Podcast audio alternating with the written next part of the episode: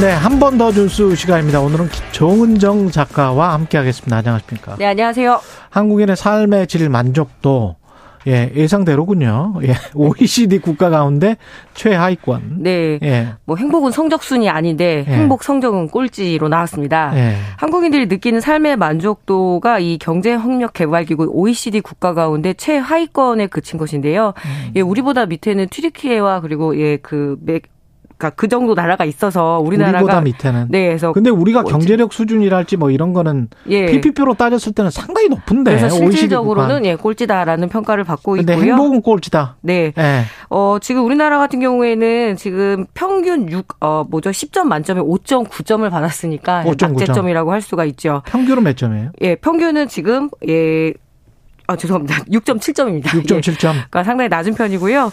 예, 핀란드가 7.8, 그리고 덴마크가 7.6, 아이슬란드가 7.6. 확실히 북유럽 국가들이 높더라고요. 예, 우리와 비슷한 게 이제 일본이 6.0, 그리스가 5.9점을 받았는데, 음. 예, 38개국 가운데 36위. 아까도 말씀드렸다시지만, 튀르키예와 콜롬비아뿐 콜롬비아만 우리보다 좀 낮은 점수를 받았습니다. 특히 이 저소득층에서 상대적으로 훨씬 더 만족도가 낮게 나왔는데 너무 당연한 결과겠지요. 그렇겠습니다. 예, 100만 원 미만 저소득층의 경우에는 삶의 만족도가 5.5에 불과하다라고 합니다. 음. 어, 그래서 이 문제를 어떻게 좀 해야 될지 고민이네요. 네. 그러네. 그 우리가 나라는 부자인데 사람이 가난하고 행복하지 않다. 일본이나 한국의 특징, 자살률 1위 국가 뭐 이런 것도 있습니다. 예, 뭐 예. 행복의 지표를 삼는 것 중에 하나가 자살률인데요. 음. 인구 10만 명당 자살로 인한 사망자 수가 2021년 기준으로 26명으로 나왔습니다. 전년보다 0.3명, 3명 늘었는데요. 그렇군요. OECD 평균을 보니까 10만 명당 11.1명, 그러니까 무려 2배 이상이 높은 거죠. 예. 아, 그리고 더욱더 안 좋은 건 뭐냐면 특히 70대에서는 41.8명, 그리고 예, 80대 이상으로 할 경우는 61.3명. 그러니까 노인을 위한 나라가 아닌 거죠. 여기에 또 청소년 자살률도 OECD 국가 중에 1위를 차지했다고 하니까 참 아침부터 이렇게 좀 마음이 아주, 아주 아픈데요. 그러네. 예, 좋지 않은 징후 중에 또 하나가 이 아동 학대 피해 역시 급증했다는 결과입니다. 특히 코로나 19 때문에 좀 집에 많이 있게 되고 고립되면 서 훨씬 더 학대 피해가 좀 급증했다는 결과인데요.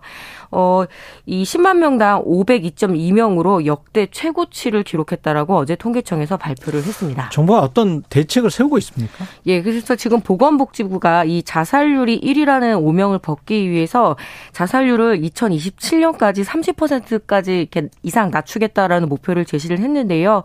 뭐 여러 가지로 어떤 사후 관리나 어떤 적극적인 그 상담에 나서겠다라는 건 좋았는데 하필이면 어제 하루 종일 번개탄 이야기가 오고 갔습니다. 예. 이 자살 생활에 많이 쓰이는 이 번개탄이라든가 농약에 대해서 어떤 그 독성을 낮추겠다 뭐 이런 이야기를 하는 바람에 결국에는 이런 근본적인 처방, 어떤 이런 극심한 경쟁 구도라든가 빈부격차 이런 문제에 대한 접근이 아니라 번개탄 없앤다고 될 일이냐 이러면서 좀 많은 혼란들이 오고 갔는데요. 음. 아무것도 안 하는 것보단 낫지만 지금 어떤 그 계속 연속적으로 지금 한국이 거의 꼴찌를 하다시피 하는데 이건 결국 좀 사회의 문제인 거잖아요. 그래서 이 부분에 대해서 충분히 토론하고 또 좀 대응을 해야 되겠죠.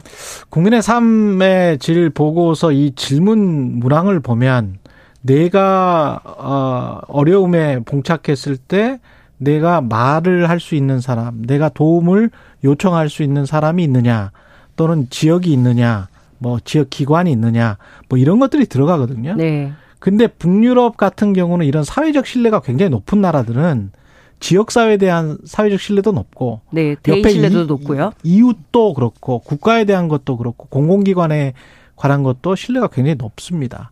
그게 행복으로 이어지는 거거든요. 제가 이 보고서를 그 문항들을 쭉 봤는데 한국이 낮을 수밖에 없어요. 네, 경제 지표는 네. 아주 좋은 나라지만 예, 사람의 인프라나 삶은, 예. 하드웨어 쪽은 그렇지만 소프트웨어 쪽 있잖아요. 이런 쪽 그러니까 누, 누군가에게 의지할 수 있는 심적으로 의지할 수 있는 어떤 것들이 있지 않습니까? 네, 무한 경제 체제 이렇게 내버리는 게 그렇죠. 어렵죠. 그렇죠. 네. 그런 것들이 한국이 굉장히 부족합니다. 저거 저 보고서 나올 때마다 그렇더라고요. 네네 예. 그렇습니다. 수소 연료 전지 발전소 건립을 반대하는 지역이 있습니다. 지금 이게 지역의 새로운 갈등이 됐네요. 아, 예, 뭐 예. 전국에 한 20곳 정도에서 이렇게 새로 한번 설치를 해보려고 하는데요. 20곳? 예, 수소 연료 하면은 상당히 이게 청정 에너지로 이렇게 탄소 중립 그 정책에 발맞추는 에너지 정책이라고 생각을 했었는데요. 뭐 일례로 지금 경기도가 여주시, 포천시, 연천군에 음. 이 수소 연료 전지 발전소가 들어오려고 하는데 예. 안정성 문제나 환경 오염 문제 혹은 이제 어떤 민주적 절차 이런 문제를 들고 어제 여주시 북내면 신남리 주민들이 반대를 하겠다라는 의견을 계속 표명을 하고 있는데요. 뭐 때 맞춰서 이 그 안전성에 대한 문제가 계속 제기되다 보니까 음. 이천에 또 이 연료 전지 발전소가 있습니다. 예. 그래서 이곳을 한 서른 명의 주민들이 방문을 했다라는 어떻게 대대적인 보도가 있었는데 실제로 발전소가 들어오는 북내면 신남리 주민 같은 경우에는 우리 동네 사람들이 간 것도 아니고 우리는 이걸 언론을 통해서 봤다. 어.